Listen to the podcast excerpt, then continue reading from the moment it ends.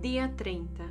Las adormideras, espuelas y capuchinas y la eutropelia o buen modo en los gestos exteriores. La descomposición interior sale afuera en los modos y gestos exteriores. El desorden del ánimo está luego marcado en el frontispicio del corazón, que es el cuerpo.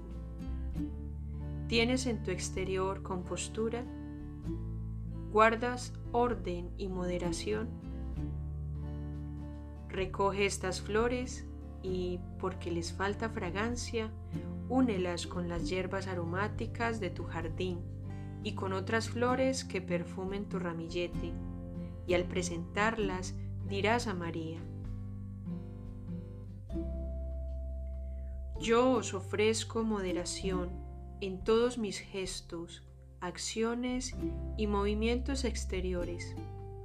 Recibid mis propósitos y dadles fuerza y eficacia.